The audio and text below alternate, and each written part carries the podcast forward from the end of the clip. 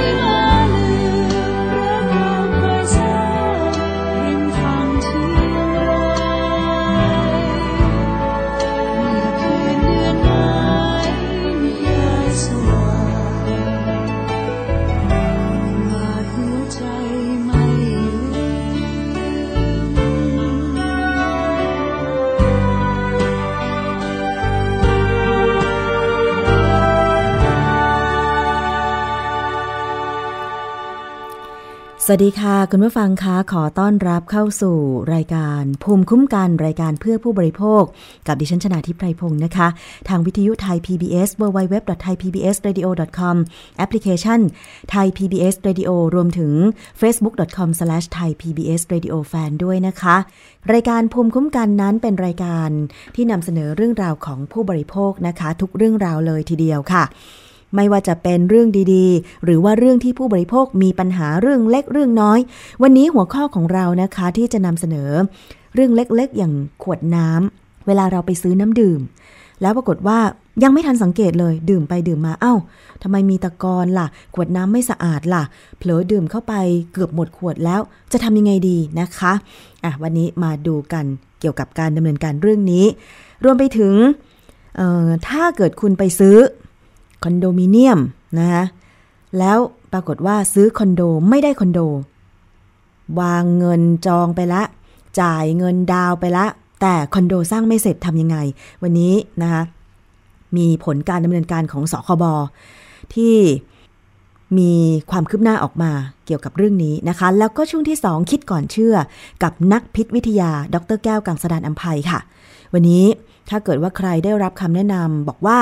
แนะนำให้เลิกกินถั่วเหลือง เชื่อดีหรือไม่อะคุณผู้ฟังต้องมาติดตามเรื่องนี้กันนะคะ ไปกันที่เรื่องแรกกันก่อนเลยดีกว่า เป็นเรื่องของขวดน้ำนะคะ คุณผู้ฟัง อยากจะให้คุณผู้ฟังได้ดูภาพของขวดน้ำขวดนี้ มีอะไรผิดปกติไหม ยังไม่มีใช่ไหมคะ แต่ว่าลองสังเกตดีๆนะคะ อันนี้เป็นภาพมาจากเครือข่ายผู้บริโภคภาคอีสาน ที่เขาไปเจอ ตะกอนในขวดน้ำดื่มปิดสนิท เมื่อวันจันทร์ที่ 5 พฤศจิกายน 2561 ที่ผ่านมาค่ะ กลุ่มงานคุ้มครองผู้บริโภคสำนักงานสาธารณสุขจังหวัดขอนแก่น สมาคมผู้บริโภคจังหวัดขอนแก่น โดยคุณปฏิวัติเฉลิมชาตินะคะผู้จัดการสมาคมนะคะได้นำขวดน้ำดื่มบรรจุปิดสนิทยี่ห้อหนึ่ง ซึ่งพบว่ามีตะกอนค่ะคุณผู้ฟังอันนี้เห็นชัดๆเลย นะใครรับชมอยู่ทาง Facebook ก็จะเห็นภาพนะคะ มันจะมีตะกอนเป็นจุดสีเหลืองๆดำๆบ้าง หลายจุดนะคะ ตรงก้นขวดเลยทีเดียวค่ะ เป็นน้ำดื่มยี่ห้อหนึ่งที่มีตะกอนสีเหลืองตกค้างจำนวนมาก ผลิตในพื้นที่อำเภอยางตลาดจังหวัดกาลสินค่ะ ซึ่งผู้บริโภคท่านนี้บอกว่าได้รับแจกในงานประชุมในสถานที่แห่งหนึ่งของจังหวัดกาลสินซึ่งมีผู้เข้าร่วมประชุม 30 คน ที่ได้รับแจก แต่ว่าไม่มีใครสังเกตว่าขวดมีสิ่งแปลกปลอมปนเปื้อนอยู่หรือเปล่านะคะ ส่วนใหญ่ก็ดื่มน้ำกัน แต่มีผู้บริโภคท่านหนึ่งที่ได้รับแจกน้ำขวดนี้ สังเกตเห็นว่า ขวดน้ำดื่ม มีตะกอนขุ่นๆทั้งๆทที่เพิ่งเปิดทานนะคะจึงได้ไปสำรวจ เปิดดูนะคะของคนอื่นๆ ก็พบว่ามีลักษณะเดียวกัน แล้วยังตั้งข้อสังเกตนะคะว่า น่าจะเป็นล็อตของการผลิตนั้นนะคะเป็นพันขวดที่ถูกนำมาวางขายในท้องตลาด เพื่อความปลอดภัยของผู้บริโภคค่ะ จึงได้นำน้ำดื่มที่มีตะกอนดังกล่าวเนี่ยที่ยังไม่เปิดขวดนะ คือของใครที่เปิดไปแล้วเนี่ยก็คงจะต้องทิ้งไปไม่ดื่ม แต่ว่าไปสำรวจ ขวดน้ำที่ยังไม่เปิดดื่มเนี่ยนะคะ พบว่าก็มีตะกอนเช่นเดียวกัน จึงส่งให้ทางสำนักงานสาธารณสุขจังหวัดขอนแก่น ส่งต่อให้สำนักงานสาธารณสุขจังหวัดกาลสินดำเนินการตรวจสอบต่อไป เพื่อความปลอดภัยของผู้บริโภคนะคะอะอันนี้ผลยังไม่ออกมานะคุณผู้ฟัง คือถึงแม้ว่าผลยังไม่ออกมา แต่ถ้าเกิดผู้บริโภคเจอแบบนี้เนี่ย ควรจะทำยังไงดี ถ้าเกิดเจอสินค้าที่มีปัญหา ถ้ายังไม่ได้แกะสินค้าออกมาใช้มาดื่มเนี่ยนะคะ ก็จะเป็นการดีค่ะ เก็บตัวอย่างนั้นไว้ แล้วก็เก็บใบเสร็จหรือว่าหลักฐานของการซื้อไว้นะคะ หรือถ้าแกะแล้วมีสินค้าหลายชิ้น ให้เก็บไว้เป็นตัวอย่างนะคะ ส่งต่อให้หน่วยงานที่เกี่ยวข้องดำเนินการแก้ไข เพื่อความปลอดภัยของผู้บริโภคที่จะได้พัฒนาสินค้าของผู้ประกอบการ นำสินค้าที่มีคุณภาพออกสู่ตลาดต่อไป อันนี้เดี๋ยวเรารอผลการพิจารณาของสำนักงานสาธารณสุข จังหวัดกาลสินก็แล้วกันนะคะ คุณผู้ฟัง อย่างน้อยๆเนี่ยก็เป็นการสะท้อนให้ผู้ที่เป็นผู้ประกอบการนะคะ ได้มีความตระหนักว่าเนี่ยพอลดการผลิตของคุณ มันไปเจอขวดน้ำที่ไม่ปลอดภัย ถึงแม้มันจะเป็นตะกอนเล็กๆ น้อยๆอะคุณ แต่ถึงอย่างไร เราก็ต้องบอกผู้ประกอบการให้ได้รับทราบนะคะ ไม่แน่ใจว่าที่คุณนรงฤทธิ์แจ้งมาบอกว่าแจ้งสาธารณสุขจังหวัดไปแล้วก็เงียบ อันนี้จะเป็นกรณีเดียวกันกับขวดน้ำดื่มที่เจอตะกอนที่จังหวัดกาลสินหรือเปล่านะคะ ยังไงเดี๋ยวรอผลตรวจสอบ เชื่อแน่ว่าจะมีความคืบหน้านะคะ เพราะว่าเครือข่ายผู้บริโภคทางภาคอีสานเนี่ยก็น่าจะมีการตามเรื่องนี้กันอยู่นะคะ เราก็ไม่อยากให้น้ำดื่มที่มีตะกอนซึ่งเราไม่รู้ว่าตะกอนนั้นเป็นสนิมหรือเปล่า ใช่ไหมคะ แล้วมันพอดื่มเข้าไปเนี่ย จะท้องเสียอะไรไหมใช่ไหมคะ ถ้าเป็นดิฉันดิฉันเจอแบบนี้ก็ไม่ดื่มนะ คือใครถ้าเผลอดื่มไปแล้วเนี่ยก็อาจจะกังวลว่าแหมฉันดื่มอะไรไป ถึงแม้ว่ามันจะเป็นตะกอนเล็กๆนะคะ อันนี้ก็มีความเป็นห่วงเป็นใยกัน เพราะฉะนั้นไปเจอน้ำดื่มที่ไม่สะอาดแบบเนี้ยก่อนจะซื้อยี่ห้อไหนก็ตาม ดิฉันคิดว่า ไม่น่าจะหลงเชื่อโปรโมชั่นนะ ตอนนี้มันมีโปรโมชั่นน้ำดื่มด้วยเหมือนกัน ไม่ว่าจะเป็นร้านสะดวกซื้อใช่ไหมคะ จากเดิมขวดละ 9 บาทใช่ไหมคะ แต่มันก็มีบางยี่ห้อนะ ซื้อ 2 ขวด 15 บาทอะไรอย่างเงี้ย เราก็ไม่รู้เนาะเขาทำลดราคาเพื่อแข่งขันทางการตลาดหรือว่า เอ๊ะสินค้านั้นมันมีปัญหาหรือเปล่า แต่แต่ยังไงก็ตามเนี่ยน้ำดื่มควรจะต้องสะอาด ปิดผนึกให้ดี คือตอนนี้มันก็มีอีกเรื่องหนึ่งที่เขารณรงค์กันอยู่ก็คือว่า ขวดน้ำดื่มเนี่ยเขาพยายามจะไม่ให้มันมี พลาสติกที่หุ้มตรงฝาขวดเพื่อลดพลาสติก ขนาดเล็กไม่ให้เป็นขยะที่ลอยปลิวไปไกลใช่ไหมคะ แต่ยังไงก็ตามเนี่ยน้ำดื่มที่วางจำหน่ายจะต้องมีฝาปิดที่ปิดแน่น สังเกตตรงรอย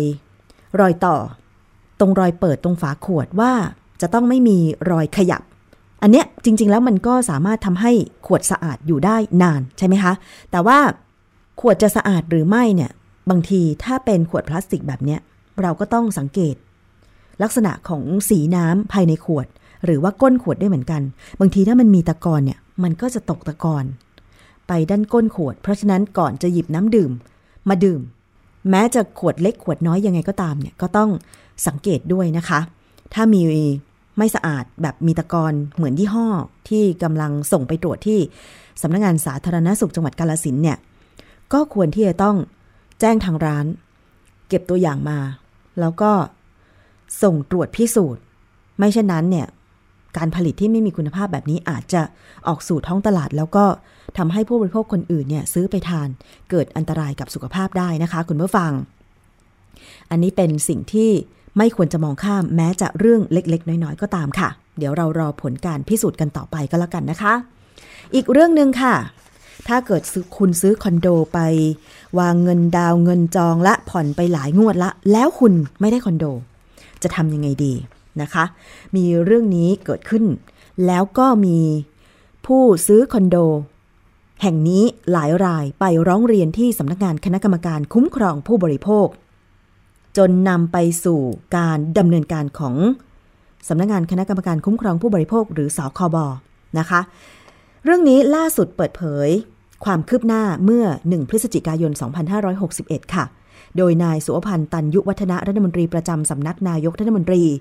ได้เป็นประธานพิธี มอบเงินตามคำพิพากษาของศาลคืนให้แก่ผู้บริโภค กรณีเรื่องร้องเรียน บริษัทไอซ์แลนด์วิวจำกัด นะคะ พร้อมด้วยพลตำรวจตรีประสิทธิ์เฉลิมวุฒิศักดิ์เลขาธิการคณะกรรมการคุ้มครองผู้บริโภคและผู้บริหาร กรณีการร้องเรียนซื้อคอนโดไม่ได้คอนโดเนี่ยเกิดขึ้นเมื่อ ต้นปี 2537 ค่ะ คุณว่าฟังฟังไม่ผิดนะคะ เรื่องนี้เกิดขึ้นเมื่อต้นปี 2537 มีผู้บริโภคประมาณ 250 คน ได้ทำสัญญาจะซื้อจะขายห้องชุด โครงการ เจ้าซันเรสซิเดนต์กับบริษัทไอซ์แลนด์วิวจำกัด ซึ่งเป็นอาคารชุดโครงการใหญ่ มีทั้งสิ้น 10 อาคาร จะทำการปลูกสร้างบริเวณ คลองกลุ่มบางกะปิกรุงเทพมหานคร ซึ่งมีกำหนดเริ่มก่อสร้าง เดือนมิถุนายน 2537 และกำหนดแล้วเสร็จเดือนกรกฎาคม 2539 นะคะ ก็ใช้เวลาก่อสร้างประมาณ 2 ปี ในกำหนดตอนนั้นนะคะ แต่ว่าเมื่อถึงกำหนดปรากฏโครงการไม่แล้วเสร็จ และได้หยุดการก่อสร้าง เนื่องจากประสบปัญหาทางการเงิน เช่นเดียวกับบริษัทอื่น ๆ ในยุคนั้นที่เป็นยุคฟองสบู่แตก ก็หยุดก่อสร้างไปสร้างไม่เสร็จทำให้ผู้ร้องเรียนเนี่ยได้รับความเดือดร้อน จ่ายเงินดาวเงินผ่อนอะไรไปแล้ว แต่ไม่ได้อยู่คอนโดนั้น ชื่อว่าเจ้าซันเรสซิเดนต์ของบริษัทไอซ์แลนด์วิวจำกัด จึงได้ไปร้องเรียนกับทางสคบเมื่อ ปี 2541 สคบก็มีหนังสือขอทราบข้อเท็จจริงเกี่ยวกับการดำเนินการของโครงการ แล้วก็ส่งไปถึงกรมพัฒนาธุรกิจการค้ากระทรวงพาณิชย์ เกี่ยวกับการจดทะเบียนนิติบุคคลของบริษัทนั้นรวมถึง บัญชีรายชื่อผู้ถือหุ้น และส่งไปถึงสำนักงงานที่ดินกรุงเทพมหานครสาขาบึงกลุ่มนะคะ เพื่อขอข้อมูลรายละเอียดต่างๆ พบข้อมูลที่น่าสนใจค่ะ ก็คือว่า ได้มีการจำนองโฉนดไว้กับบริษัทเงินทุนหลักทรัพย์ มหาธนกิจจำกัด และบริษัทเงินทุนบางกอกเงินทุนจำกัด ซึ่งบริษัททั้งสองแห่งถูกระงับการดำเนินกิจการไปแล้วสคบดำเนินการเจรจาไกล่เกลี่ย ระหว่างบริษัทไอซ์แลนด์วิวกับกลุ่มผู้เสียหาย แต่ตอนนั้นยังไม่สามารถเจรจาตกลงกันได้ เนื่องจากบริษัทจะคืนเงินให้กับผู้ร้องเรียนทุกราย เป็นจำนวนเพียงครึ่งหนึ่งเท่านั้นนะคะ ทางคณะกรรมการคุ้มครองผู้บริโภคจึงมีมติในการประชุมครั้งที่ 4 ทับ 2541 ลงวันที่ 6 สิงหาคม 2541 ได้ดำเนินคดีแพ่งกับบริษัทไอซ์แลนด์วิวจำกัด เพื่อบังคับให้คืนเงินที่รับชำระไปแล้วทั้งหมด พร้อมทั้งดอกเบี้ยตามกฎหมาย ซึ่งในช่วงที่ผ่านมาก็มีผู้บริโภคจำนวนมากที่ได้รับความเดือดร้อน จากที่โครงการเจ้าซันเรสซิเดนต์มีปัญหาไม่สามารถก่อสร้างได้แล้วเสร็จ ซึ่งมีการยื่นเรื่องร้องเรียนไปยังสคบเป็นระยะระยะ โดยคดีสุดท้ายที่ศาลแพ่งมีคำพิพากษาให้บริษัทไอซ์แลนด์วิวจำกัด ชดใช้เงินคืน ให้แก่ผู้บริโภค ก็คือเมื่อเดือนพฤษภาคม พุทธศักราช 2560 นะคะ ในขณะเดียวกัน กรมบังคับคดีได้ดำเนินการขายทรัพย์สินของบริษัทไอซ์แลนด์วิวมาตลอดช่วงระยะเวลา แต่ด้วยความที่เป็นโครงการใหญ่ การขายสินทรัพย์มูลค่าสูงจึงเป็นไปได้อย่างยากลำบาก จนกระทั่งรัฐบาลมีนโยบายบ้านประชารัฐทำให้ผู้ประกอบธุรกิจมาลงทุนในสินทรัพย์แห่งนี้ จึงทำให้เกิดเม็ดเงินคืนกลับมาสู่ประชาชนในที่สุดนะคะ เอาเป็นว่าโครงการเจ้าสันเนี่ยก็มี ผู้เข้าไปลงทุนใหม่ เป็นรายใหม่ในโครงการบ้านประชารัฐทำให้เมื่อมีผู้เข้าไปลงทุนใหม่ในโครงการนี้นะคะ ผู้บริโภคที่ได้มีการฟ้องร้องไปก่อนหน้านี้ จึงมีเม็ดเงินที่จะชดเชยความเสียหาย ซึ่งรวมผู้เสียหายที่สคบทำเรื่องฟ้องร้องดำเนินคดีจำนวน 254 คน รวมมูลค่าความเสียหายที่ผู้บริโภคได้รับการชดใช้ทั้งสิ้นนะคะ 53ล้าน6แสน31,382 บาท อันนี้ก็ได้ทำพิธีมอบไปนะคะ เมื่อวันที่ 1 พฤศจิกายน 2561 ที่ผ่านมานะคะ เป็นผู้เสียหายบางส่วนที่เข้ารับการมอบในครั้งนี้นะคะ ซึ่งก็มีการถ่ายภาพร่วมกันกับรัฐมนตรีว่าการกระทรวง รัฐมนตรีว่าการประจำสำนักนายกรัฐมนตรีนะคะ ถึงการรับมอบเงินชดเชยจากโครงการเจ้าสันเรสซิเดนต์ครั้งนี้ แต่คุณผู้ฟังมันมีการดำเนินการที่ยาวนานเหมือนกันนะ โครงการนี้เนี่ย ซื้อไปเริ่มก่อสร้างเมื่อปี 2537กำหนดแล้วเสร็จ 2539 แต่เมื่อไม่แล้วเสร็จผู้บริโภค ไปร้องเรียนที่สคบนะคะ เริ่มร้องเรียนเนี่ยประมาณปี 2541 แต่เมื่อมีการดำเนินคดี เมื่อมีการดำเนินการหลังจากนั้นเนี่ยก็คือมีผู้ร้องเรียนเนี่ยเป็นระยะระยะคุณผู้ฟัง ไม่น่าเชื่อนะคะ รายสุดท้ายที่ไปร้องเรียนกับโครงการเจ้าซันเรสซิเดนต์เนี่ยเมื่อปี 2560 นี่เอง แต่ถือว่าเป็นข่าวดีนะคะ คือผู้ประกอบการรายเดิมเนี่ยก็โดนายทอดตลาดทรัพย์สินไปแล้วแต่เมื่อมีผู้ประกอบการรายใหม่เข้าไปลงทุนยังโครงการนี้เนี่ยทำให้มีเม็ดเงินเข้าไปลงทุน แล้วก็สามารถที่จะคืนผู้เสียหาย ซึ่งเป็นผู้ซื้อรายเดิมได้นะคะ ซึ่งก็มีการรับมอบกันไป กับเงินชดเชยเมื่อวันที่ 1 พฤศจิกายน อันนี้ก็เป็นภาพบางส่วนของผู้ฟ้องคดี กรณีซื้อคอนโดไม่ได้คอนโด กับบริษัท Iceland View จำกัดนะคะ กับโครงการเจ้าสันรีสิเดนต์คุณผู้ฟัง มันเป็น 10บสปีแล้วอะค่ะ ถึงแม้ว่าต้องใช้เวลาดำเนินการเพื่อเรียกร้อง ค่าเสียหาย การชดเชย นานขนาดไหน ยังไงผู้บริโภคก็อย่าทิ้งนะคะ เพราะ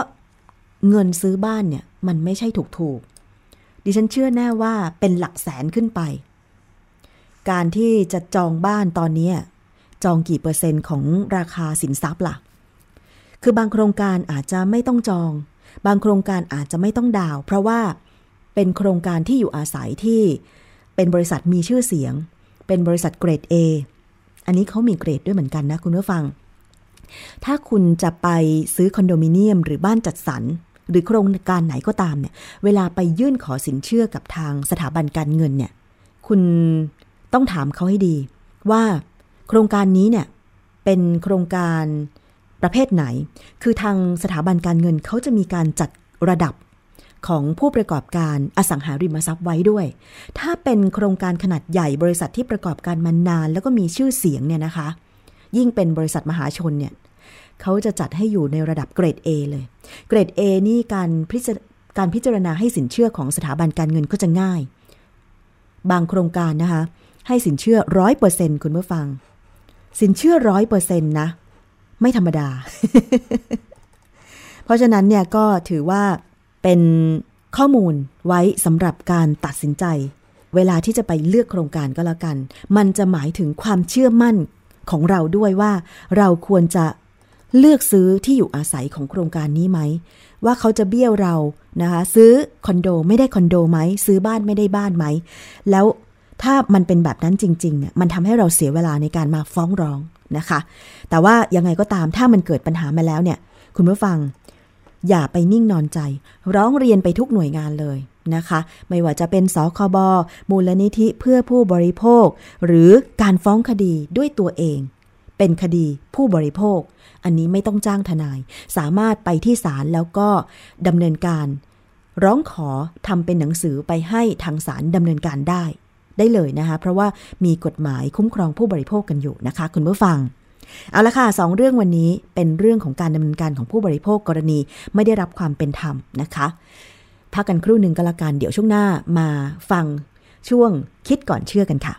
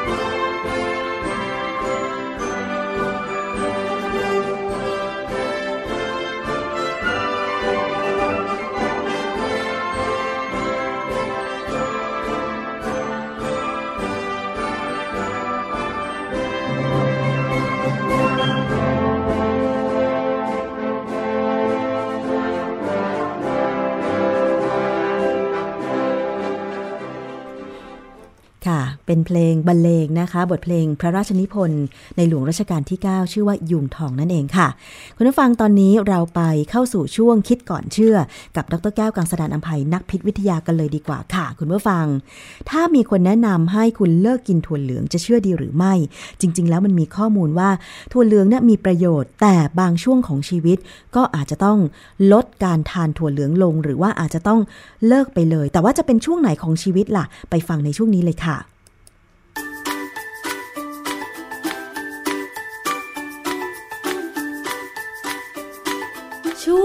คิดก่อนเชื่อ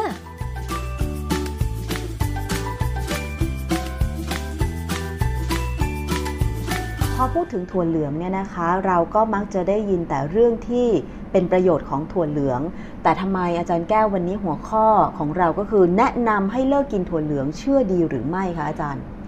ผมนี่ก็ยังเชื่อว่ากินถั่วเหลืองดีนะอือฮึแต่มันก็มีหลายเว็บมากเลยของฝรั่งดูซ้ำที่เขียนเรื่องแบบว่า อยากกินถั่วเหลืองว่ามีอันตรายอย่างนั้นอย่างนี้ แล้วคนไทยบางคนก็ไปลอกมาอืมแล้วก็มาพูดพูดไปตามตามตามที่ฝรั่งพูดอะนะค่ะโดยไม่รู้ว่าที่ตัวพูดแบบผิดหรือถูกยังไงค่ะแต่ความจริงวันนี้ผมจะมาพูดให้ฟังว่าการกินถั่วเหลืองเนี่ยบางทีบางจังหวะต้องเลิกกินต้องหยุดกิน บางจังหวะของบางชีจัวิตหวะขใช่องไหมชีวิตเพราะมันอาจจะมีปัญหาอ๋อแล้วมันมีงานวิจัยวิทยาศาสตร์ คือคือถ้าผมพูดเนี่ยต้องมีงานวิจัยวิทยาศาสตร์ค่ะไม่งั้นจะไม่พูดนะค่ะแล้วจริงๆไอ้เรื่องถั่วเหลืองเนี่ย ผมก็จริงๆพูดพูดมานานแล้วเป็นสิบกว่าปีแล้วตั้งแต่สอนหนังสือว่าบางจังหวะผลิตภัณฑ์ถั่วเหลืองเนี่ยผู้หญิงต้องหยุดกินนิดนึงค่ะนะมันมีมีเหตุผล เวลาเราสมมติเข้าไปใน Google เนี่ย สมมติเราบอกว่าเราใช้คีย์เวิร์ดว่า the list of eating soy คือภาษาไทยภาษาอังกฤษง่ายๆนะ ไม่ต้องเอาแกมมงแกมมาเนี่ย มันก็จะมาหมดแหละ เพราะว่า Google มันฉลาดพอสมควรเขาเขาค้นอะไรได้ดีก็จะมีข้อมูลมา อย่างมุดแค่ความเสี่ยงของการกินถั่วเนี่ยค่ะขึ้นมา 29ล้านรายการ โอ้โห โอ้โห เกือบเท่า เกือบเท่าคนที่คนเข้าไปฟังเพลงเลย ข้อมูลอินเทอร์เน็ตเนี่ยนะเรื่องของความเสี่ยงการกินถั่วเหลืองมีตั้ง 29 ล้านแต่ความจริงไม่เกี่ยวมันจริงมันมันไม่ถึงอย่างนั้นหรอก ดูไปสักแค่พันรายการเนี่ย ต่อต่อไปมันก็จะเป็นอะไรไม่รู้ มันจะซ้ำบ้างมันจะเป็นเรื่องที่ไม่เกี่ยวก็แต่ใกล้ใกล้ใกล้เคียงบ้างคือ คือไอ้ไอ้ข้อมูลพวกนี้ที่มันคนเนี่ยมันใช้ AI ค่ะนะมันก็เลยข้อมูลที่คล้ายคลึงกันอะไรบ้างเออนะ คำอธิบายที่เป็นภาษาอังกฤษผมแปลเป็นภาษาไทยเนี่ยเขาบอกว่าการกินผลิตภัณฑ์อาหารที่มีองค์ประกอบเป็นโปรตีนจากถั่วเหลือง หรือทำจากถั่วเหลืองนั้น ดูปลอดภัย มันก็ปลอดภัยจริงอาหารถ้าเป็นถั่วเหลืองเนี่ยก็จะปลอดภัย ถ้าค่ะกินธรรมดาค่ะนะกินเต้าหู้กินถั่วงอกกินเอ้ยไม่ใช่ถั่วงอกกินถั่วงอกหัวโตอืมนะกินอะไรน้ำน้ำนมถั่วเหลืองเนี่ยมันก็จะปลอดภัยแหละหรือว่าซอสถั่วเหลืองอะไรแบบเนี้ยนะ แต่การกินผลิตภัณฑ์เสริมอาหารที่มีสารสกัดจากถั่วเหลืองนั้น อาจเป็นไปได้ว่าปลอดภัย อาจเป็นไปได้ว่าปลอดภัย อาจจะไม่ปลอดภัยก็ได้ เพราะฉะนั้นอาจเป็นหมายความว่าอยู่ที่ปริมาณการกินแล้วอ๋อนะถั่วเหลืองนั้นอาจทำให้เกิดปัญหาในกระเพาะอาหารและลำไส้คือท้องผูกท้องอืดและขึ้นไส้อันนี้เป็นแต่ละคนนะก็ไม่มากหรอกส่วนคนส่วนใหญ่กินแล้วไม่มีปัญหา แล้วถ้ากินถั่วเหลืองที่ คือถ้ากินถ้าถั่วเหลืองนั้นผลิตภัณฑ์ถั่วเหลืองนั้นดิบ หรือทำไม่สุกเนี่ยค่ะมีปัญหาแน่ค่ะนะ แต่ถ้ามันสุกไม่มีปัญหาหรือว่าอย่างบางทีไม่ต้องสุกเป็นเป็นลักษณะถั่วเหลืองหมักค่ะนะก็ไม่มีปัญหา เพถั่วราะเหลืกาอรงหมักอย่างเช่นเต้าเจี้ยวเอ่อคือคือการหมักเนี่ยมันจะทำลายสารพิษไปได้ค่ะนะก็เพราะฉะนั้นจริงๆเนี่ยก็ดูไม่มีปัญหาอะไร แต่ว่ามันจะมีปัญหาบางอย่างเดี๋ยวผมจะเล่าให้ฟังว่า อันนี้กลับเอ่อที่ผมสอนหนังสือมาเนี่ยเราผมสอนในวิในในในในคลาสในชั้นที่นักศึกษาเรียนกับผมเดี๋ยวผมจะสอน แต่ผมไม่เคยได้ยินใครพูดนะค่ะเพราะเขาคิดไม่ถึงทีนี้ก็เข้าไปสมมติ เมื่อกี้เราเซิร์ชดูว่ามีปัญหาอะไรไหมในเรื่องของความคิดว่ากินถั่วเหลืองอันตรายก็ไปเจอเจ้คนนี้ ใครคะเขาเขาเขียนบล็อกชื่อ Katie เคที่เคที่เขาเขียนบล็อกว่า การความเสี่ยงในการกินถั่วเหลืองเนี่ย มันมีสามเหตุผลที่จะต้องบอกว่าเสี่ยงอย่ากินอืมวันนี้ผมจะพูดแค่เหตุผลเดียวนะ อีกสองเรื่องเก็บไว้ก่อน แค่ที่เขาก็พูดถึงบทความวิจัยวิทยาวิชาการอันหนึ่งเออขึ้นในถั่วเหลืองเนี่ยมันมีไฟโตเอสโตรเจนค่ะนะ ก็คือเอสโตรเจนที่เป็นมาจากธรรมชาติจากพืชค่ะมีเขาบอกมีบทความที่บอกว่ามีความมีอันตรายที่เกิดเกี่ยวกับการ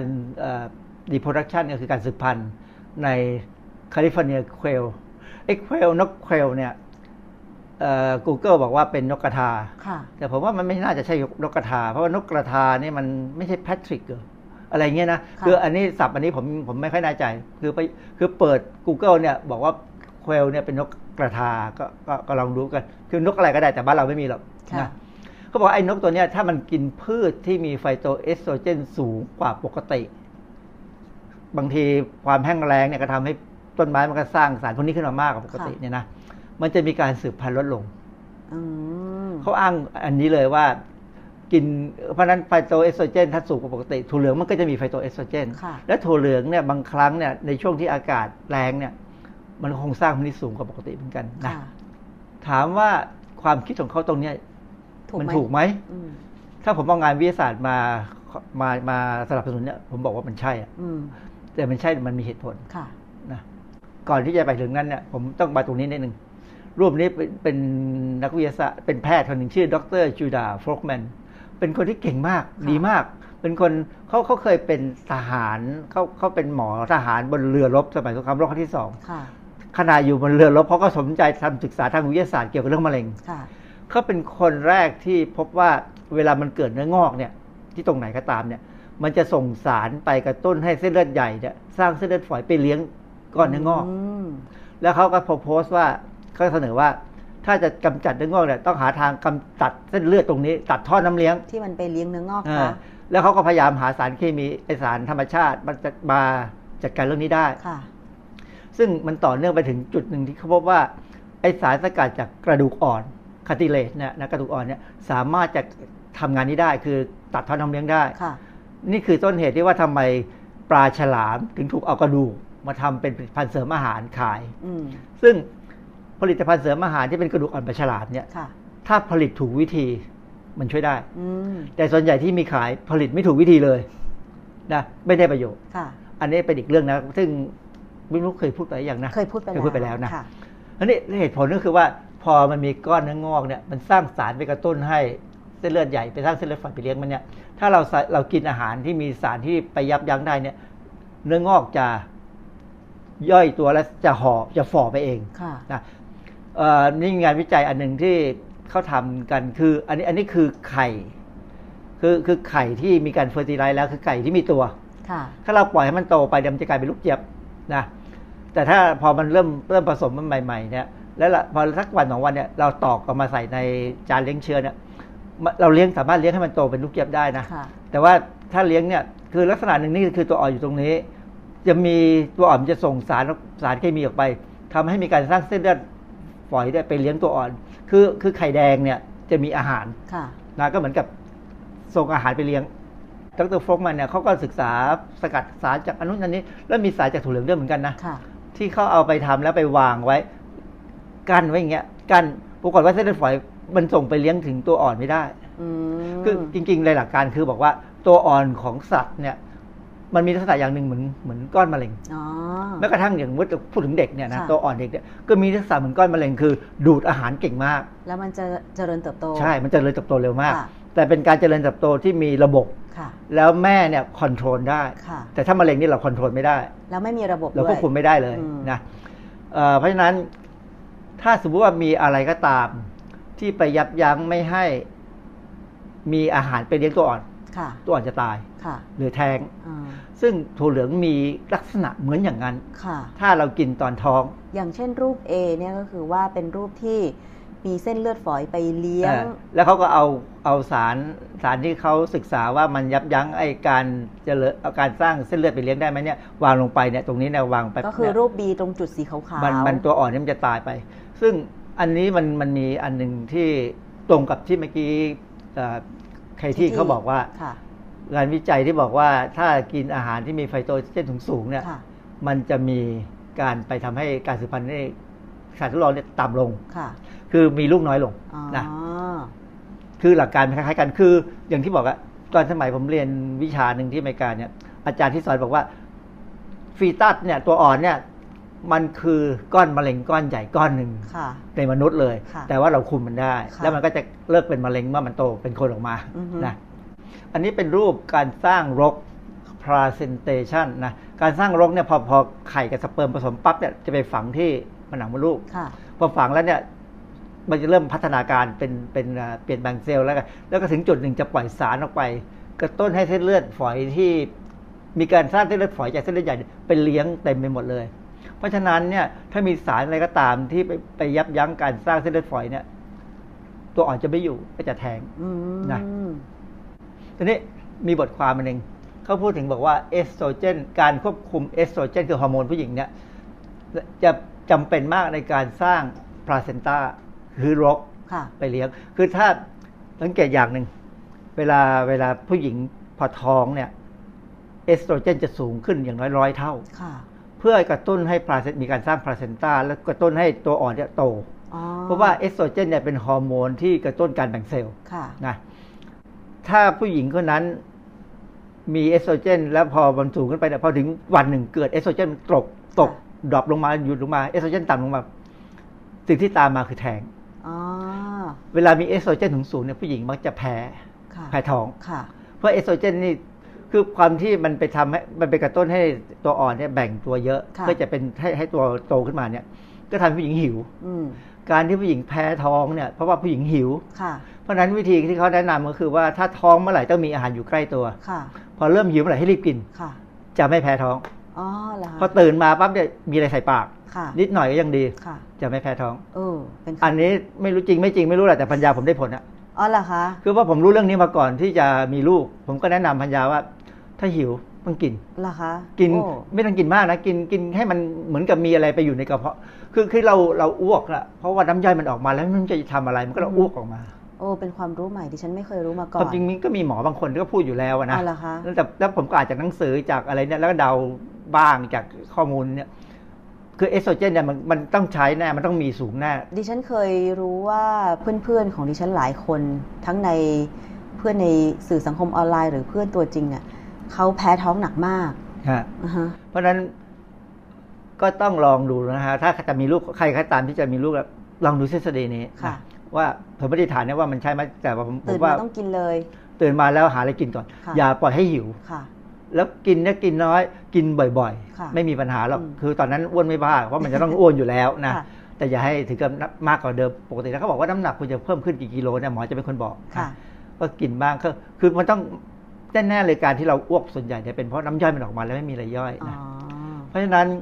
ไอ้บทความเนี้ยก็จะบอกว่าไอ้เอสโตรเจนเนี่ยมันจะกระตุ้น angiogenesis factor คือมีการสร้าง placenta มาเนี่ยนะแต่ว่าถ้ามีสารไปต้านพวกไฟโตเอสโตรเจนคราวนี้ถามว่าบางคนบอกว่าถ้ากินถั่วเหลืองแล้วอาจจะมีไฟโตเอสโตรเจนทำให้เป็นมะเร็งมะเร็งอะไรมากความจริงเข้าใจผิดอืมคือผมจะให้ดูอันนี้ไฟโตเอสโตรเจนเนี่ยมีสองกลุ่มค่ะ คือ มันมีฤทธิ์เป็นเอสโตรเจนจริง แต่ว่าขึ้นอยู่ว่ามีฤทธิ์มากกว่าเอสโตรเจนของมนุษย์ หรือมีฤทธิ์น้อยกว่าเอสโตรเจนของมนุษย์อืมยกตัวอย่างกวาวเครือเนี่ยค่ะกวาวเครือนี่จะมีไฟโตเอสโตรเจนหลายตัวมากเลย มากมากๆเลยมากจนผลฤทธิ์รวมของมันเนี่ยมีมากกว่าเอสโตรเจนธรรมดาค่ะเพราะฉะนั้นเวลาเรากินกวาวเครือเข้าไปเนี่ยหน้าอกของผู้ชายขึ้นเป็นผู้หญิงได้เลยค่ะนะเพราะมันเป็นกระตุ้นการแบ่งของ เซลล์เซลล์เรียกว่า memory gland cell ของค่ะผู้ชายก็มีนะไม่ใช่ไม่มีค่ะเพียงแต่มันผู้ชายเราจะมีเอสโตรเจนต่ำใช่เพราะว่ามีอยู่ช่วงหนึ่งก่อนหน้านี้หลายปีแล้วล่ะ ที่มีการวิจัยเกี่ยวกับกวาวเครือ แล้วมาทำเป็นผลิตภัณฑ์ เพื่อเสริมความมั่นใจให้ท่านหญิง ก็คือว่าเสริมหน้าอกให้ใหญ่คือขึ้นคือผผู้หญิงบางคนอย่างนักกีฬาพูดง่ายๆอย่างอย่างนักกีฬาวอลเลย์บอลอย่างเงี้ยคือความที่เป็นนักกีฬาเนี่ยคือนักกีฬาผู้หญิงถ้าจะเล่นให้เก่งเหมือนผู้ชายเนี่ยต้องมีเอสโตรเจนต่ำ ต้องมีร่างกายเหมือนผู้ชาย ต้องมีฮอร์โมนคล้ายๆผู้ชายออกไปทางผู้ชายค่ะจะเล่นดี แต่เขาอาจจะไม่ใช่เป็นผู้ชายนะอาจจะค่ะก็ยังเป็นผู้หญิงอยู่แหละแต่ว่าในขณะตรงตรงข้ามถ้าผู้ชายเนี่ยต้องกลายเป็นผู้หญิงเนี่ยอย่างเขาไปกินยาคุมกำเนิดซึ่งมันมีฮอร์โมนเอสโตรเจนอยู่เนี่ยค่ะเขาก็มีหน้าอกขึ้นมาได้ใช่นะอย่างกวาวเครือเนี่ยเป็นผลิตภัณฑ์เสริมอาหารที่เขาขายกันเพื่อเร่งหน้าอกของผู้ชายหรือของผู้หญิงอะไรก็ตามเนี่ย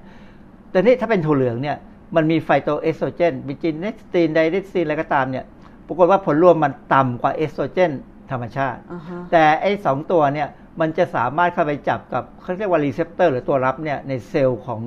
ที่เอสโตรเจนเข้าไปมีผลเนี่ยพอมันเข้าไปจับแล้วเนี่ยถ้าเป็นถั่วมาจากถั่วเหลืองเนี่ย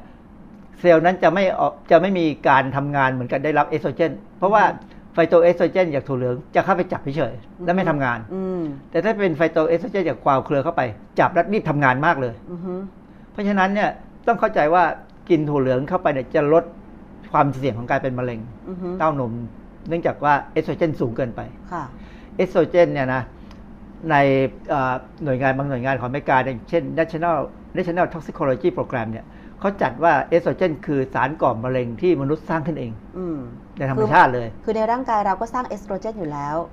เพราะฉะนั้นถ้าเอสโตรเจนมีพอเหมาะค่ะร่างกายสุขภาพดีค่ะมีต่ำไปก็มีปัญหาสุขภาพค่ะมีสูงไป เพิ่มความเสี่ยงมะเร็งเต้านมมะเร็งมดลูกค่ะเพราะว่าเต้านมกับมดลูกเนี่ยมันเป็นเอาไปเป็นเป็นอวัยวะที่ไวกับเอสโตรเจนค่ะนะฮะเพราะงั้นต้องเข้าใจเอ่อคนที่เวลามีประจำเดือนแล้วเจ็บหน้าอกกับเจ็บมดลูก เจ็บค่ะปวดท้องเนี่ยเป็นเพราะว่าเขามีตัวตัวรับเอสโตรเจนสูงไปค่ะวิธีแก้ปัญหาที่ผมสอนนักศึกษาคือว่า พอก่อนจะมีประจำเดือนสักวันสองวันเนี่ยกินนมถั่วเหลืองให้เยอะหน่อยอืมหรือกินเต้าหู้ให้เยอะหน่อย มันจะมีไฟโตเอสโตรเจนที่เข้าไปจับกับตัวรับค่ะเพื่อลดจำนวนตัวรับที่ให้เอสโตรเจนจริงๆ เข้าไปจับเนี่ยน้อยน้อยๆลงอ๋อเอสโตรเจนก็ออกฤทธิ์น้อยลงอ๋ออาการปวดหน้าอกปวดเต้านมกับมดลูกเนี่ย ก็จะน้อยลงอ๋อแล้วก็เด็กทุกคนก็มาบอกว่าใช่อย่างนั้นจริงค่ะๆคือคือผมก็ทำการทดลองของผมไปเรื่อยๆนะก็เก็บข้อมูลไปหลายๆปีเนี่ยค่ะทุกปีส่วนส่วนใหญ่ทุกตอนสมัยสอนหนังสือทุกปีก็จะมีเด็ก พอเราสอนเรื่องเนี้ยค่ะเขาก็จะบอกหนูก็เป็นอืมผมก็ทำอย่างนี้ดิแล้วลองดูซิว่าเดือนสองเดือนเนี่ยดีขึ้นไหมค่ะก็ดีขึ้นนะฮะอันนี้ก็เป็นสมมติฐานที่น่าจะลองทำดูสำหรับคนที่มีปัญหาค่ะเพราะฉะนั้นเข้าใจนะว่าไฟโตเอสโตรเจนยังมีประโยชน์อยู่ค่ะถ้ากินเป็นอือฮึแต่ว่าถ้าตอนที่กำลังอยากจะมีลูก หรือกำลังจะท้องเนี่ยค่ะหรือเริ่มท้องแล้วเนี่ย ควรจะหยุดผลิตภัณฑ์ที่มีถั่วเหลืองอยู่อือฮึเพราะมันอาจจะไปรบกวน อย่างถ้าเป็นเครื่องปรุงเช่น พวกเต้าเจี้ยวอะไรอย่างเงี้ยยังทานได้ไหมอาจารย์ ถ้ากินเป็นเครื่องปรุงคงไม่มีปัญหาเพราะมันน้อยมากค่ะ นะแต่ถ้ากินเป็นน้ำเต้าหู้หรือนมถั่วนมถั่วหรือว่าเหลือง เป็นเต้าหู้จริง ๆ เลย หรือว่าจริงๆถ้าเป็นมังสวิรัตเนี่ยนะ ค่ะ จะกินผลิตภัณฑ์ถั่วเหลืองค่อนข้างเยอะเนี่ยก็พิจารณาดูแล้วกันว่ามันมากไปไหมแล้วมันมันมันจริง ๆ แล้วมันทำให้เรามีลูกยากก็เปล่า อือฮึ ถ้าไม่ได้มีลูกยากก็ไม่มีปัญหาอะไร แต่บางคนถ้าคนที่มีลูกยากเนี่ยพิจารณาดูอาหารที่ว่าเรากินถั่วเหลืองมากไปหรือเปล่า อืมนะ ค่ะเอิ่ม บทความนี้เขาพูดถึงความเสี่ยงของการกิน soybean ไฟโตเอสโตรเจนก็คือกินกินสารไอไฟโตเอสโตรเจนในถั่วเหลืองเนี่ยนะกับการเกิดการมีลูกในหนูนะเขาบอกว่าไฟโตเอสโตรเจนเนี่ยทำให้หนูเนี่ยตัวอ่อนเนี่ยมันเขาเรียกว่ามีเกิด resorption คือสลายไป คือคือหนูเนี่ย เวลามันท้องเนี่ยมันมีลูกได้ สิบถึงสิบสองสิบสามตัว ค่ะเยอะนะไม่ใช่ตัวเดียว ใช่ แล้วมันคือมดลูกหนูเดี๋ยวจะมีรูปให้ดูว่าเป็นยังไงนี่อันนี้อันนี้เป็นมดลูกหนู ภาพไม่เหมือนไม่เหมือนมดลูกคนนะเอ่อลัมกดษลูกณะก็จะเป็นคล้ายๆแบบว่าเป็นไส้คือมันมีสองปีก ค่ะ มดลูกคนเรามีสองปีกเหมือนกัน แต่ว่าของหนูเนี่ยมันมันจะมีที่ฝังตัวของลูกหนูเนี่ยหนึ่งสองสามสี่เต็มไปหมดเลยถึงได้ไส้เป็แล้วนก็สิบตัวเป็นกระเป๋อกระเป๋อเป็นกระป๋องกระป๋องนะ คืออันนี้ มันจะมี A B C D A นี่คือกลุ่มควบคุมที่ได้อาหารควบคุมมีไม่มีไฟโตเอสโตรเจนสูงนะมีมีอาหารควบคุมธรรมอันดานี้คือรูปจากการทดลองเลยใช่ไหมจากการทดลองคะอันนี้อันนี้เป็นลูกหนูธรรมดาที่อยู่ในในมดลูกค่ะนะ B นี่คือกลุ่มที่กินไฟโตเอสโตรเจนในปริมาณที่เขาบอกต่ำเขาบอกกำหนดว่าต่ำเลยนะค่ะและ C นี่ C นี่มันจะเป็นกลุ่มที่กินเอสโตรเจนสูงค่ะไฟโตเอสโตรเจนสูงขึ้นจากพวกจากถั่วเหลืองเนี่ยนะปรากฏว่า จะเห็นว่าขนาดก็เล็กลงแล้ว และมีจำนวนที่หายไปอย่างเช่น อันอันที่กินไฟโตเอสโตรเจนสูงเนี่ยคือเวลาเขาพูดถึงไฟโตเอสโตรเจนในถั่วเหลืองเนี่ยเขาพูดถึง genistein ค่ะซึ่งตอนนี้มีการเอามาทำเป็นผลิตภัณฑ์เสริมอาหารขายอยู่เหมือนกันใช่โดยอ้างว่ากินแล้วจะป้องกันมะเร็งมะเร็งอะไรได้ความจริงแล้วนั่นสูงมากค่ะๆก็เหมือนกับสารสกัดชาเขียวอะอือฮึคือสูงมากๆ สูงเกินไปค่ะปรากฏว่าลักษณะมดลูกผิดไปจากปกติ ก็คือว่า แล้วมีตรงเนี้ย ผลผลการทดลองอย่างเช่น C1 กับ C2 เนี่ยได้รับเอสโตรเจนในปริมาณที่สูงมาก ได้ไฟโตเอสโตรเจนจากถั่วเหลือง สูงมาก สูงมาก ทำให้ลักษณะขตรองงตรงตรงนี้ลูกจะเห็นว่าที่ฝังตัวอยู่ในมดมันลูกหายเนี่ยไปมันรีบไปเลย มันหายไปตรงนี้หายไป มันฝ่อไปเลยเขาเรียกว่า resorption resorption คือสลายตัวค่ะนะคือมันอาจจะเป็นเพราะว่าไอ้เจ้าไฟโตเอสโตรเจนจากถั่วเหลืองที่กินมากเนี่ย มันไปยับยั้งการสร้างเส้นเลือดไปเลี้ยงเด็ก ไอ้เลี้ยงตัวอ่อนตัวเล็กค่ะ เลี้ยงได้บ้างไม่ได้บ้าง อย่างถ้ากรณีนี้หายไปแทบเยอะเลยหายไปเยอะมากเลยกรณีของ C2 แสดงว่าได้รับไฟโตเอสโตรเจนจากถั่วเหลืองนี่เยอะมาก คือไอ้สองอันเนี้ยได้เยอะอยู่แล้ว แต่ว่ามันก็เป็นในหนูแต่ละตัวอาจจะไม่เท่ากันค่ะนะแล้วถ้าไอ้ตัวที่รอดเนี่ยก็จะมีลักษณะผิดปกติไอ้ตัวนี้คือได้ไฟโตเอสโตรเจนสูง อย่างรูปไออันเนี่นี้ยนะคะอันนี้กลุ่ม control กลุ่มที่มีปกติลูกศร กลุ่มที่มีลูกศรสีน้ำเงิน อันนี้อันนี้ได้ปริมาณต่ำปริมาณนี่ประมาณต่ำเขาให้ดู ตรงนี้เป็นตำแหน่งที่จะเป็นหูอืมค่ะมันผิดปกติหายไปค่ะ คือคือลักษณะนี้แสดงว่าถ้าเรากิน genistein แคปซูลนะที่ขายเป็นผลิตภัณฑ์เสริมอาหารเนี่ยค่ะมันอาจจะทำให้เกิดอาการคืออันที่หนึ่งคือไม่ท้องไม่ไม่มีลูก คือก็อะก็แทงไปเลเป็นหยมันหายไปเลย คือไม่ถึงเป็นหมันแต่ว่ามันมันเกิดมีลูกยาก มีลูกยากค่ะหรือบางทีถ้ามีได้ลูกอาจจะออกมาผิดปกติ อ๋อเหมือนเพราะว่าเหมือนรูปการทดลองของหนูเลยเหรออย่างหนูคะเนี่ยจารไอ้หนูตัวนี้ได้ไฟโตเอสโตรเจนสูงเนี่ยอย่างหนูรูปไอเนี่ยนะคะอันนี้ลักษณะเนี่ยโตมาถ้าถ้ามันรอดออกมานะค่ะมันจะผิดปกติค่ะ เพราะฉะนั้นจริง ๆ งานวิจัยพวกเนี้ยเขาจะแนะนำว่า ถ้ากินอาหารที่มีไฟโตเอสโตรเจน ไม่ว่าจากถั่วเหลืองหรือจากพืชอย่างอื่นก็ยังมีนะค่ะก็อาจจะต้องกินน้อยหน่อยค่ะนะหรือว่ากินแล้วก็ต้องพิจารณาตัวเองว่าเอ๊ะเรามีลูกยากหรือเปล่าอ๋อถ้าอย่างนั้นแสดงว่าอาจารย์ ถ้าสมมติว่าโอเค ถ้า ทานผลิตภัณฑ์จากถั่วเหลือง เช่น นมถั่วเหลืองน้ำเต้าหู้ หรือว่าเครื่องปรุงอย่างเช่นเต้าเจี้ยวอย่างเงี้ย มันจะมีความเสี่ยงเท่ากับ ไม่เท่า มันมันมันสารสกัดมันไม่ไหมไม่มากเหมือนกับไปกินมากๆ คือคือเต้าหู้ถ้ากินเยอะๆอย่างถ้าเป็นมันสวิรัตเขากินเยอะค่ะนะอันนี้อาจจะลำบากที่หนึ่งค่ะก็ต้องลดหรือไปกินเอ่ออาหารที่เป็นโปรตีนนะครับจากผักอย่างอื่น ถ้าอยากจะมีลูกค่ะนะถ้าอยากคือ คืออันนี้แต่ละคนมันก็ไม่เหมือนกันนะอืมแต่ว่าข้อมูลที่เราได้มาเนี่ย มันเหมือนกับมีแนวโน้มอย่างนั้นว่า ระหว่างถ้าจะมีลูกสำหรับคนที่กินผลิตภัณฑ์เสริม กินกินอาหารที่เป็นพวกถั่วเหลืองเนี่ยค่ะอาจจะต้องลดหน่อยค่ะนะแต่ถ้าคนที่อย่างบางคนเนี่ย คือ เราก็รู้ว่าคนไทยเนี่ย ไปซื้อน้ำหมักอะไรมากินกันไม่รู้แล้วไปหยอดตาจนตาบอดได้เนี่ยอืมคือมันไม่มีเหตุผลว่าทำไมต้องไปซื้อน้ำหมักมากินค่ะขวดเป็นพันพันๆบาทอะค่ะก็เกิดไปบอกว่า เออกินเจนิสตีนซึ่งมาจากถั่วเหลืองจะกินข้าวสังเคราะห์ได้นะค่ะ จะลดความเสี่ยงต่อการเป็นมะเร็งได้นะ จะทำให้อย่างนี้อย่างนี้ดีนะ ผิวพรรณดีป่องเปล่งปลั่งนะอือฮึแล้วก็ไปซื้อมากินเนี่ย สังเกตซิว่ามีลูกยากกับเปล่าอืมถ้ามีลูกยากอะแสดงว่าอาจจะเป็นเพราะว่าไอ้ตัวนี้แหละอือฮึมันไปยับยั้งไม่ให้ตัวอ่อนมันโตขึ้นค่ะนะเกิดอย่างในหนูเนี่ยในสัตว์เนี่ยมัน resorption คนก็ resorption นะฮะค่ะหรือคนบางคนเนี่ย พอท้องได้นิดเดียวไข่มันจะ เขาเรียกว่า blighted ovum คือไม่มีตัวแล้ว มีแต่ไข่ค่ะแล้วก็เดี๋ยวก็แทงเลยค่ะนะเพราะฉะนั้นอันนี้ก็เป็นคำแนะนำคำเตือน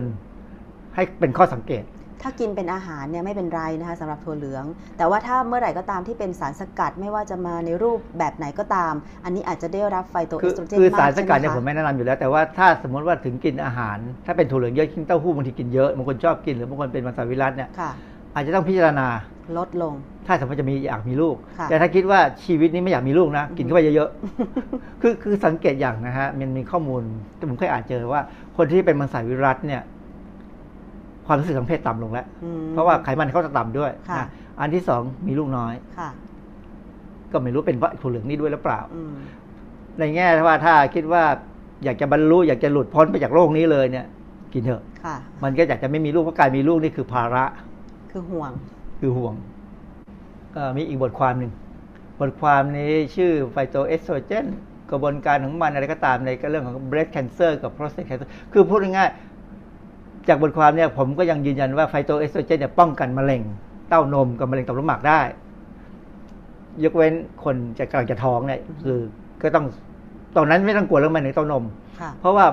มันต้องเต้านมมันต้องขยายตัวมันไม่มีปัญหาอยู่แล้ว เพราะว่ามันมีการควบคุมของระบบฮอร์โมนเราค่ะนะ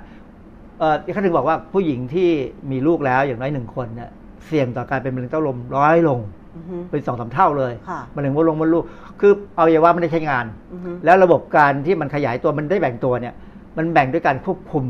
ของร่างกายค่ะไม่เหมือนกับคนที่เป็นมะเร็งเต้านมหรือมะเร็งมดลูก อันนั้นเป็นเพราะความผิดพลาดค่ะที่เราควบคุมฮอร์โมนไม่ดีอือฮึนะคือร่างกายบางคนเนี่ยมันผิดพลาดเลยค่ะก็เป็นสังเกตได้ไหมว่าคนที่เป็นมะเร็งเต้านมเนี่ยหลาย ๆ คนเนี่ย เป็นคนที่ไม่มีลูก เป็นคนที่ไม่แต่งงานด้วยซ้ำนะแต่ว่าสุดท้ายเนี่ยก็ยังบอกว่าไฟโตเอสโตรเจนจากถั่วเหลืองเนี่ยป้องกันมะเร็งเต้านม ป้องกันมะเร็งต่อมลูกหมากได้ ถ้ากินปกติค่ะนะกินปกติ แล้วไม่ใช่คนที่กำลังท้องอือฮึคือคนกำลังท้องเนี่ย มันจะไม่ได้ทำให้เป็นมะเร็ง แต่มันจะไปลดโอกาสมีลูกค่ะนะคนที่อยากท้องเอ่ออันนี้ก็เป็นตารางที่จะบอกว่ากินไฟโตเอสโตรเจน ส่วนใหญ่จะบอกว่า decrease risk ลดนู่นลดนี่ลดทั้งนั้นอะคือยังเป็นประโยชน์อยู่ค่ะเพื่อยืนยันว่าถั่วเหลืองมีประโยชน์อืมก็ต้องบอกว่าถ้ากินเป็นค่ะแต่ความเสี่ยงมันไม่เหมือนไอสารสกัดชาเขียวแต่อย่างที่บอกว่า genistein เนี่ยเขาสังเคราะห์ในห้องทดลองแล้วทำเป็นเป็นผลิตภัณฑ์เสริมอาหารขายแล้วค่ะเพราะฉะนั้นอย่าไปซื้อกินเด็ดขาดนั้น ถ้าไม่ใช่หมอสั่งค่ะคือบางครั้งเนี่ยแพทย์อาจจะต้องสั่งไอ้ของพวกนี้ได้ ถ้ามีความจำเป็นบางทีการรักษาบางอย่างการบำบัดโรคบางโรคเนี่ยต้องใช้พวกนี้ในระดับค่ะสูงก็โอเคก็ก็อันนั้นก็แพทย์สั่งก็อยู่ในความดูแลของแพทย์ก็ไม่น่ามีปัญหาค่ะ แต่ว่าถ้าเป็นการซื้อมากินเองก็ไม่แนะนำนะคะ ถ้ามีใครมาบอกให้ซื้อกินโฆษณาอย่างนี้อย่างนี้ ก็ถามเขาว่าตัวเองมีประสบการณ์มาแล้วหรือเอ่อความรู้ที่ไม่อะคือบางคนเนี่ยพูดภาษาวิทยาศาสตร์การแพทย์หมดปลอเลยอ่าแต่ถามว่ารู้ไหมว่าไอ้ที่พูดมาพูดอะไร ไม่รู้เลยอ่าเพราะจบพาณิชย์มา ความหมายมันคืออะไรเพราะไม่เคยเรียนมา กระบวนการไม่ทำเข้ใจงานที่ตัวเองพูดมานั้นมันเป็นอย่างไรใช่ไหมคะใช่ครับมคือถ้ามาขายผมเนี่ยผมถามคำสองคำเดี๋ยวก็กลับไปแล้วก็อาจารย์เป็นนักพิษวิทยา ไม่ใช่หรอกคือผมพอจะเข้าใจหลักคำพูดทางวิชาการแพทย์ค่ะนะว่าเราต้องเรียนมาต้องใช้มา แต่คนเพราะฉะนั้นถ้ามีปัญหาหาที่ปรึกษาดีกว่า ถ้าจะต้องกินอะไรก็ตามหาที่ปรึกษาค่ะนะเออไม่จำเป็นต้องปรึกษาผมนะ แต่บางทีค่ะ อาจารย์การหาที่ปรึกษาของคนสมัยนี้เนี่ยก็คือเข้าไปใน Google แล้วเซิร์ชหา ซึ่งบางทีมันก็ไปเจอโฆษณาที่พูดแต่สิ่งดีๆไงอาจารย์ คือคือเพราะฉะนั้นต้องหาคนที่ไม่มีผลประโยชน์ทับซ้อนอืมนะอย่างเช่นผม ผมไม่อ่าฮะเคยมีผลประโยชน์ทับซ้อนเพราะผมไม่ได้ขายอะไรเลย และไม่ได้เป็นที่ปรึกษาบริษัทขายอะไรเลยเพราะเขาไม่กล้าเอาผมไปเป็นที่ปรึกษาค่ะเพราะกลัวเขาขายของไม่ออกนะคือคือความจริงงานที่ผมศึกษาวิจัยเนี่ยทุกอย่างทุกอย่างเนี่ยเป็นผลิตภัณฑ์เสริมอาหารได้หมดเออและถ้าจะทำให้เป็นผลิตภัณฑ์เสริมอาหารที่ดีได้มันทำได้ค่ะ แต่ต้องทำให้เป็นอืมแต่ที่เขาทำไปเนี่ยมันเป็นลักษณะ เอากำไรเกินควรไปนะก็ก็ระวังหน่อยแล้วกันนะครับ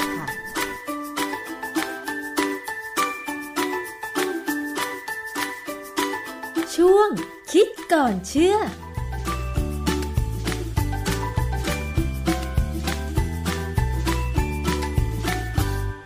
ค่ะก็ระวังหน่อยนะคะ คุณผู้ฟัง ไม่เช่นนั้นแล้วคุณอาจจะโดนหลอกให้ซื้อผลิตภัณฑ์เสริมอาหารที่ทานเข้าไปแล้วแทนที่จะได้ผลดีกลับได้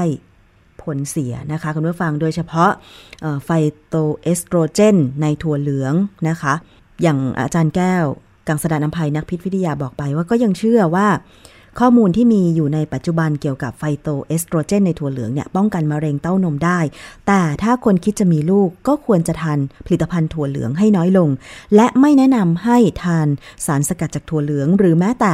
สารสกัดจีนิสตินที่มีการโฆษณากันบอกว่า อย่าซื้อกินโดยเด็ดขาดยกเว้นแพทย์สั่ง เพราะไม่เช่นนั้นเนี่ยถ้าคุณได้รับมากเกินไป ไม่ได้ผลดีกับร่างกายของคุณแน่นอนเลยนะคะ คุณผู้ฟัง นี่คือทั้งหมดของ รายการภูมิคุ้มกันรายการเพื่อผู้บริโภคนะคะ มีท่านหนึ่งแสดงความคิดเห็นกันเข้ามาทาง Facebook Facebook Live ของวิทยุไทย PBS รายการภูมิคุ้มกันนะคะ บอกว่าคนสูงอายุหญิงโสดกินอย่างไร